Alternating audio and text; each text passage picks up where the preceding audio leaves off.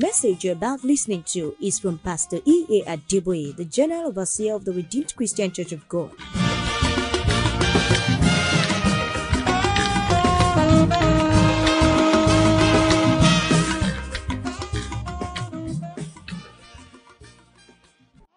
pátápátá tí gbòǹgbò tí gbòǹgbò. You know, there are some of you beautiful women, uh, true children, true daughters of God. àwọn ọmọbìnrin ọlọ́run ní tòótọ́. And a woman has come and has taken over your husband. obìnrin kan sì wá ó rìn rábàràbà wá bá ọ nílé ó sì gbọ́kọ ẹ. Well, I must be as gentle as a dove. God, you, you see me now. God, you see me now. And. God said, Well, I see you now. Ọlọ́run náà sì sọ pé bá ejò ṣeré yóò sì bù ọ jẹ. The Bible says every plant bíbélì sọ pé gbogbo gidi that my father did not plant èyí tí bàbá mi ti fẹ́ lẹ́rù kò gbìn. shall be rooted up. Every stranger in your home must go. Every stranger in your body must go. Every stranger in your business must go. They must go.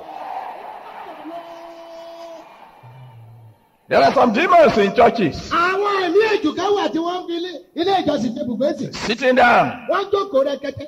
keeping their eye on the pastor. wọ́n wá ń wo olùjọ́ ẹ̀gùntàn wọ́n ń wa wọ́n wọ́n jọ lọ́wọ́ lẹ́sẹ̀. And the Holy Spirit opens the eye of the pastor and says, This is a devil. Ẹ, ọ- ọ- ọ- Ọlọ́run ẹ̀mí mímọ́ sì la ojú ẹnìkan pé "Ah, eléyìí ni àwọn ikú. He opens the eye of the Ó pastor. la ojú olùjọ́ ẹ̀gùntàn yìí. This is a devil. Ó ní dájúdájú èṣù lélẹ́yìí.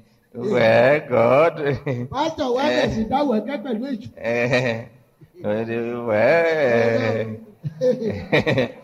Pásítọ̀ ń dọ́wọ̀ The devil is not going to be saved. Don't waste your time.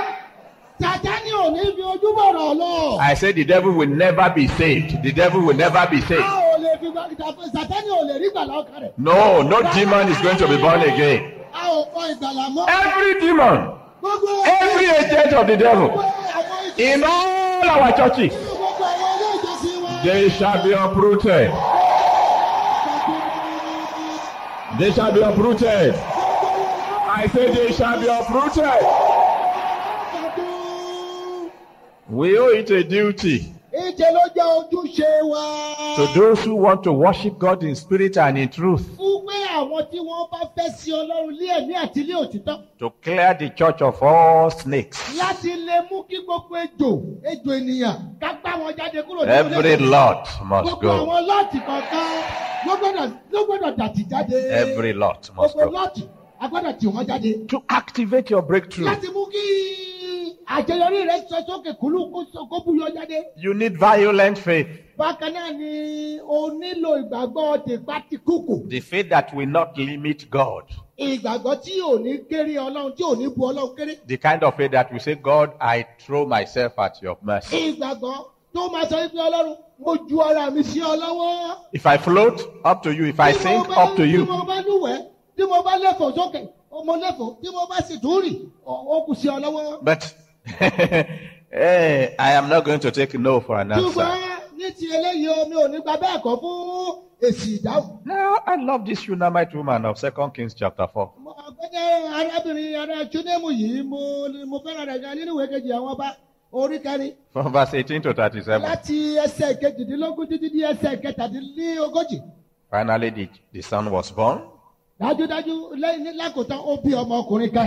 and then death came and snatched the Ikú boy. sì wá ó sì wá gbé ọmọ náà mì. And the woman said, Obìnrin wá sọ wípé Death?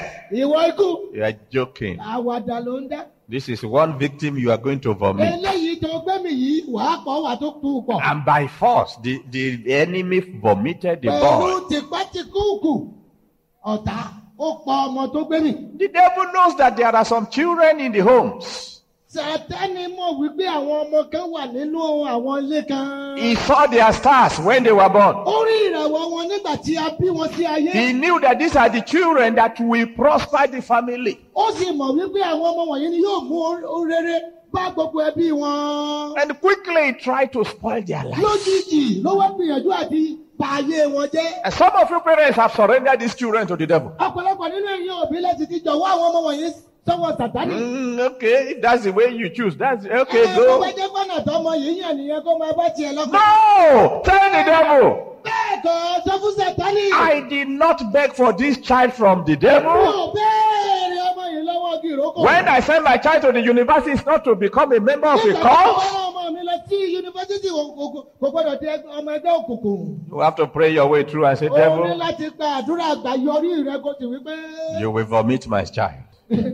sàtánì wàá pọ ọmọ tó gbé mi. Violent faith, àwọn ìgbàgbọ́ kólékólé. which will lead to violent prayer. èyí tó máa mú wa lọ sínú àdúrà kólékólé. I've told you there's a time for gentle prayer. mo sọ fún yín wípé àkókò àdúrà jẹ̀lẹ́kẹ́ ń bẹ. It's a time when you pray and only your mouth will be moving, nobody will hear ìgbà of tó your jẹ́ voice. wípé o máa gbàdúrà ètè rẹ nìkan ni ó máa mì ẹni wà lẹ́gbẹ̀ẹ́ rẹ ò tẹ̀ gbọ́ ohun tó ń wí. It's a time when you be still and let God be God. àkókò kan sì wà tó jẹ́ pé o ní láti dúró jẹ́ kó sì jẹ́ kí ọlọ́run kó jẹ́ ọlọ́run. Ah, if you are drinking water, you have to do it gently. bó o bá jẹ́ àmú omi o ní láti mú onírọ̀wọ́ ìrọ̀sẹ̀. But when you are digging the well ṣùgbọ́n nígbà tó o bá ń gbẹ́ kànga omi. and there is a piece of rock, you know water is down there, there is one rock that says you won't get to the water. Alágbède méjì tó mọ̀ pé omi wà lábẹ́ àpáta yìí, ó máa kó ti àpáta ní. There's bound to be some element of violence. Ó ní láti lo tìpátìkúùkù èdè ipá kan níbẹ̀. In 2 Kings chapter 4, Nínú ìwé àwọn ọba kejì orí kẹrin. verse 1 to 7. Látẹsẹ̀ kìíní ẹsẹ̀ keje. 2 Kings chapter Ìwé àwọn 4, ọba kejì orí kẹrin ẹsẹ̀ verse kìíní. 1 to 7. Látẹsẹ̀ kìíní títí ẹsẹ̀ keje. When the widow of the son of the prophet, the widow obìnrin ọgbọ́n yìí. of the son of the prophet, tí ṣe ti ọ̀kan nínú ọmọ àwọn- ti àwọn ọmọ wòlíì. when she found that she was about to lose her two sons, Nígbà tó di àwárí fún wípé àwọn ọmọkùnrin rẹ̀ méjèèjì òun máa pàdánù rẹ̀ fún àwọn onígbèsè. the Bible says she cried. Bíbélì sọ fún wa wípé ó kígbe. The Bible didn't say she murmured. Bíbélì ò sọ fún wa wípé ńṣe ló ń jẹnu wúyẹ́wúyẹ́. And I know many of us are ladies and gentlemen, mọ̀ dájú pé ọ̀pọ̀lọpọ̀ wa lọmọlúàbí àwọn oníwà jẹ́jẹ́ ọkùnrin àti obìnrin. highly qualified, highly qualified. Tí a sì ní ìmọ̀ tó ga gan. I know we're supposed, you know, to be dignified. Ẹ mo sì mọ̀ wípé a yẹ kí a jẹ́ oníwà ọmọlúàbí. But Don't, don't, don't, don't deceive me. Ṣùgbọ́n má tàn mí jẹ o, má tàn mí jẹ. when you are watching the football on television Nígbàkigbà tó o bá ń wo bọ́ọ̀lù àfẹsẹ̀gbá orílẹ̀-èdè rẹ. and your team scores a goal. I have seen many of you the way you shout. And those of us who never went to school don't shout that much. That is ordinary football. And we are talking of breakthrough. We are talking of getting your miracle from God. And in any case, when it is time to to pray, you are going to be among others who are praying violently. Nobody is looking at you.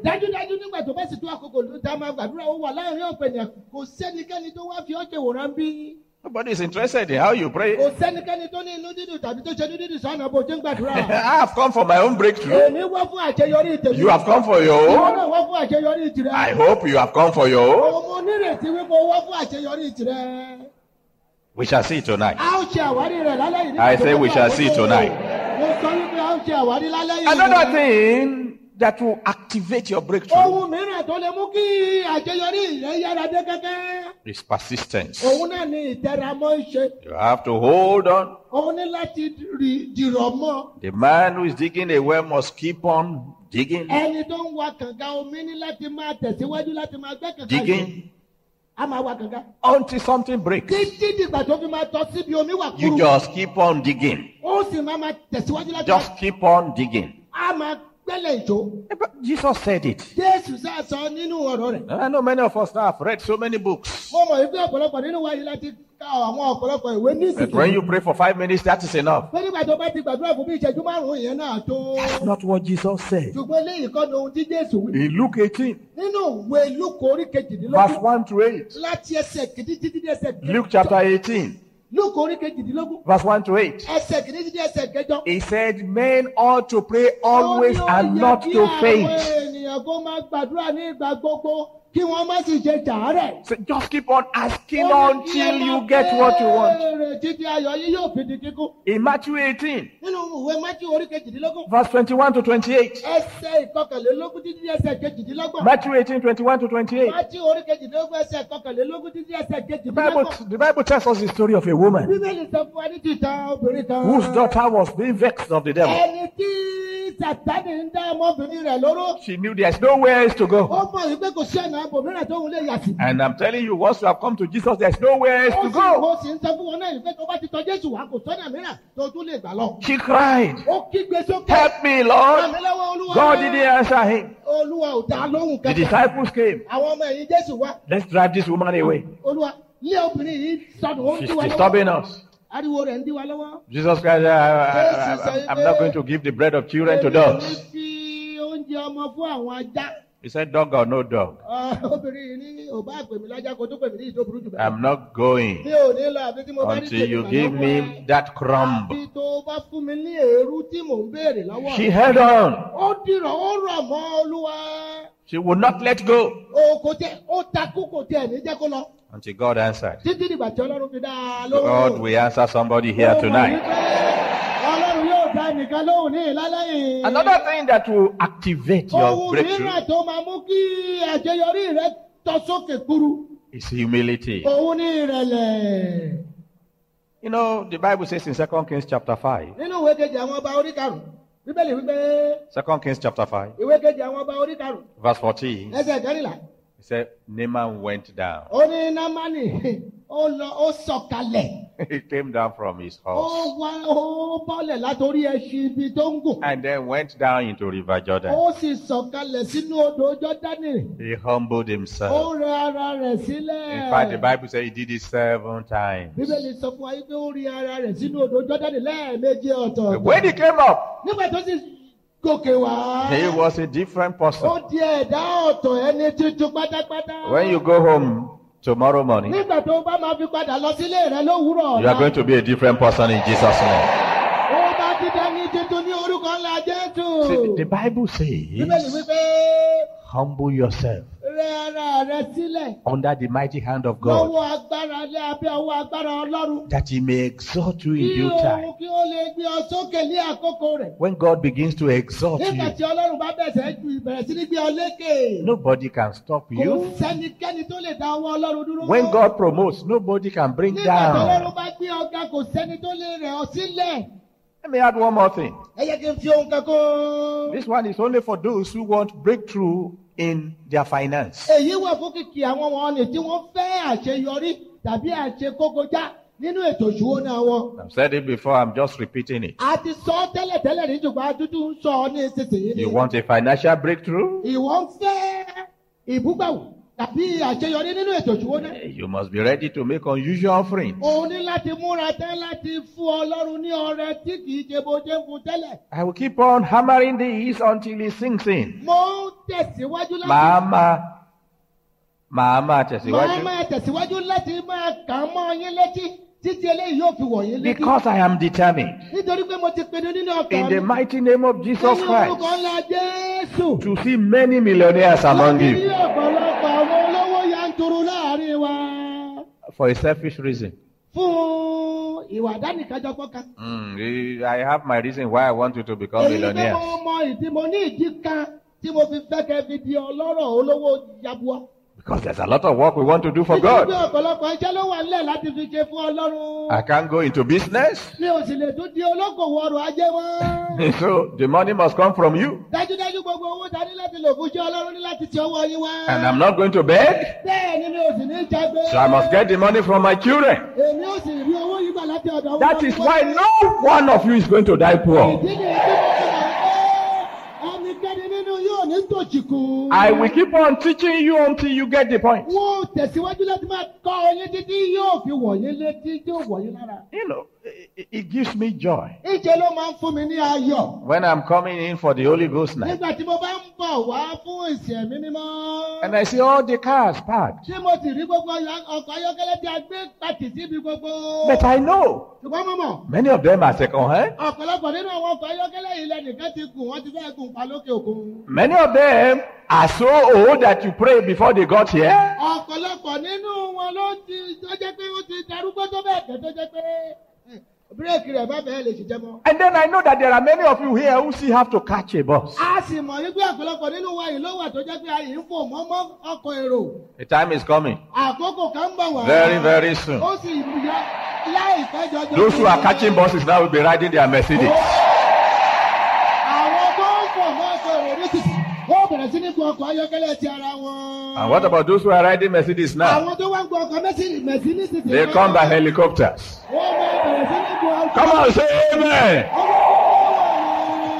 Hallelujah. You must not settle for anything less than the best. o gbọ́dọ̀ gba ohunkóhun èyí tó yàtọ̀ tó kéré sí èyí tó dára dé ju góńgó lọ. Solomon gave a thousand offerings Solomoni ó ṣe òrúbọ ẹgbẹgbẹ̀rún and he got a breakthrough. ó sì ní àṣeyọrí lóru ọjọ́ náà. Abraham Abrahamu offered Isaac, ó fi ọmọ rẹ̀ Ísákì. the only one he had, ọmọ kan ṣoṣo náà tó ní. the one that he loved, ẹni náà tó ọmọkùnrin kan náà tó fẹ́ràn jọjọ. and he got a breakthrough. ó sì ní ó sì rí àṣeyọrí gbà. God said to Abraham Ọlọ́run sọ ní ti Abrahamu. in Genesis 22, nínú Genesis orí verse. 15 to 18. láti ẹsẹ̀ kẹẹ̀ẹ́dógún títí di ẹsẹ̀ kejìlélógún. Genesis 22, Genesis orí kejìlélógún. verse 15 to 18. ẹsẹ̀ kẹẹ̀ẹ́dógún títí di He ẹsẹ̀ said, kejìlélógún. Abraham, Abrahamu. because you have done this, nítorí tí ìwọ ṣe èyí I swear. mo búra. when God begins to say, I swear I will bless you, nígbà tí Ọlọ́run bá sọ wípé mo búra láti bùkún fún ọ. then you know that you- you've got your breakthrough. ìwọ náà mọ̀ wípé àṣeyọrí rẹ ti tò ó ti tẹ̀ ọ́ lọ́wọ́. What about Peter? pétérù wá ń kán. And I said, I told you Peter also had a breakthrough that day. mo sọ fún yín pé pétérù tìkálára rẹ̀ ní àṣeyọrí ní ọjọ́ náà. But he too had given an unusual offering before. náà ni òun náà ti fi ọrẹ tó tayọ fún Ọlọ́run tẹ́lẹ̀. The day he threw his net and caught so much fish. ní ọjọ́ náà tó ju àwọn rẹ̀ sínú omi tó sì kó ọ̀pọ̀lọpọ̀ ẹja. The day he had the biggest catch of his life. ọjọ́ tí ó kó àkópọ̀ tó ga jùlọ ní gbogbo ọjọ́ ayé tó ti ń pẹja. He left all and followed Jesus Christ. He just said bye bye to the fish. I'm going with Jesus Christ. I know that the Almighty God have been waiting for tonight. Because there are some of us deep within us. Something has been telling us you are not where you are supposed to be. Oh, oh thank God you are where you are. You can be higher. You can be greater. I tell you a story and then I will sọ with time to pray. Some of you have heard the story before. a hunter went hunting. Ọdẹ lóko. and saw the eggs of an eagle, Asaidi, and brought it home ó sì wá mú wá sí inú ilé. and added it to the eggs of his hen. ó sì wá fi sínú ẹyin àwọn adìyẹ yẹn nínú ilé. And the hen, when it was hatching, hatched that nígbà one tí too. adìyẹ rẹ̀ sì sàbà ó sàbà lórí ẹyin ìdì pẹ̀lú ó sì pa. And so the eaglet began to eat like all the chickens. àwọn ọmọ ìdì kéékèèké tẹ́dìẹ yìí pa ó bẹ̀rẹ̀ sí ní jẹ oúnjẹ gẹ́gẹ́ bí àwọn ọmọ adìyẹ ti ń jẹ. Eating worms, eating whatever the chickens were eating. Oríṣiríṣi tí wọ́n ń jalè jẹ káàkiri. And he grew like others àwọn grew. ọmọ ìdì tún bá wọn tún dàgbà gẹ́gẹ́ bí ọmọ adìyẹ ti dàgbà. We're all going around the dunghill. gbogbo wọn ni wọ́n lọ sórí àkìtàn láti máa jẹ yán. And then one day, lọ́jọ́ kẹwàá yìí. an eagle soared overhead. ẹyẹ ìdì kan fò lókè kọjá orí wọn. And the eaglet looked up. àwọn ọmọ ìdì kéékèèké wọ̀nyí wá gbójú wọn sókè. Ah, what a magnificent bird. "Ah, irú ẹyẹ ńlá wo nírú èyí So beautiful. tó rẹwà jọjọ tó báyìí So tó sì majestic. ní ọlá ńlá tó báyìí. And so they turned to the mother hen. wọ́n sì wá gbójú wọn sílẹ̀ wọ́n wá bá ìyá adìẹ sọ̀rọ̀. What kind of bird is that? irú ẹyẹ wo ló wà lókè tó ń fò nínú ọlá náà? Oh, that's an eagle. àwọn sọ pé ìdí ìyá ìyá adìẹ sáwọn ní ẹyẹ ìdí ni. But you are you are hen. You are hen. ni apáyín bí apáyín ni. So don't, don't don't look that direction. Just look down here. ìdí tá a pamọ́ ẹ̀yìn adìẹ ni ní ẹ̀yìn ò ń ṣerú ẹ̀. That's what the devil has been telling you. èyí ni sàtánì ti ń sọ fún ìwọ náà láti ọjọ́ pípẹ́ wá. He's telling you that you are to survive on worms and and food on the dunghill. And to just manage to survive. Whereas the word of God says. They that wait upon the Lord shall renew their strength. They shall mount with wings as eagles. How many eagles are here today? Let me hear you shout hallelujah.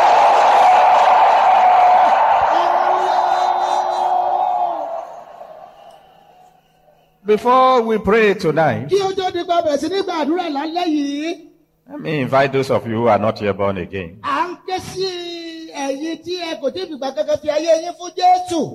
because if you don't surrender to Him, Nítorí pé tí ẹ kò bá jọ̀wọ́ ayé yín fún, you started like a hen ìṣe ló máa bẹ̀rẹ̀ gẹ́gẹ́ bí ẹdìẹ. and you end like a hen. Wàá sì parí rẹ̀ gẹ́gẹ́ bí ẹyẹ adìẹ. But if you surrender to the Almighty Ṣùgbọ́n tí o bá tonight, jọ̀wọ́ ayé rẹ fún Ọlọ́run Olódùmarè. it is possible you started as a hen Ó kó bẹ̀rẹ̀ gẹ́gẹ́ bí ọ̀rùn máa dìyẹ. and you will end like an eagle. Kó o sì parí rẹ̀ gẹ́gẹ́ bí ẹyẹ ìdì. Because the Word of God says, Nítorí pé ọ̀rọ̀ Ọlọ́run sọ if pé any man be in Christ, bí ẹnikẹ́ni bá wà nínú Kristi Jésù. he is a new Ó ti di creature. ẹ̀dá tuntun. If you want to give your life to Jesus Christ, come now, come now. This is this is this is your day of decision.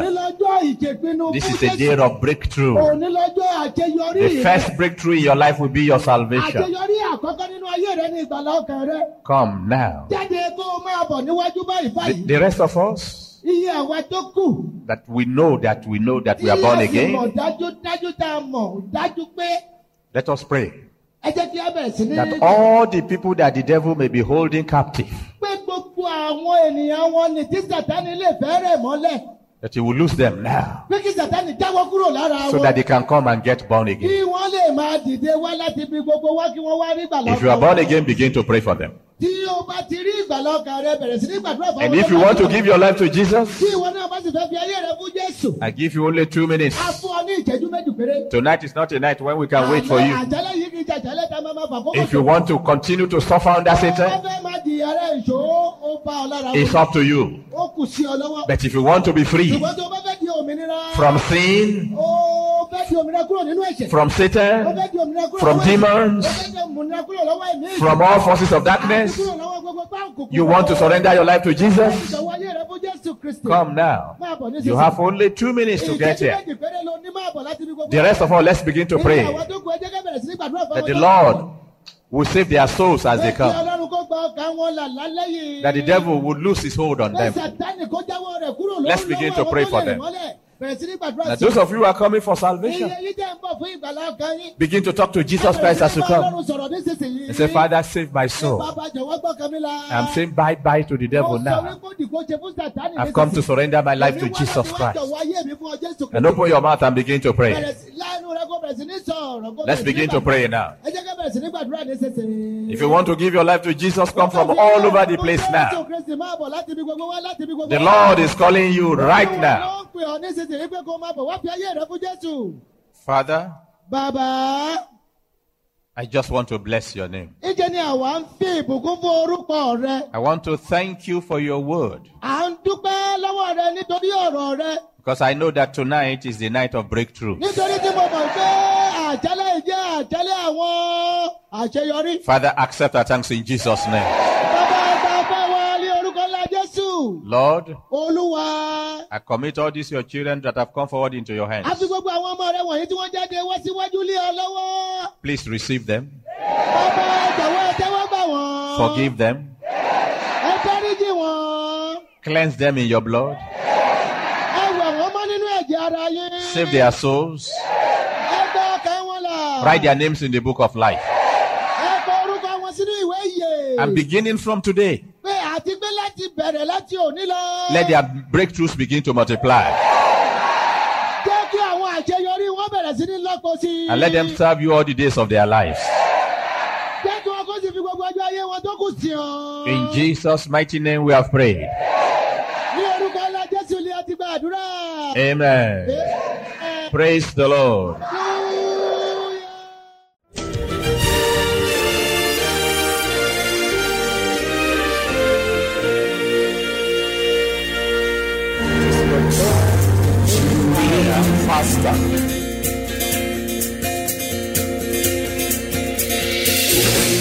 Please join us on this same station at this time for another wonderful experience as Pastor E.A. Adeboye exposes the deep mysteries in the Word of God.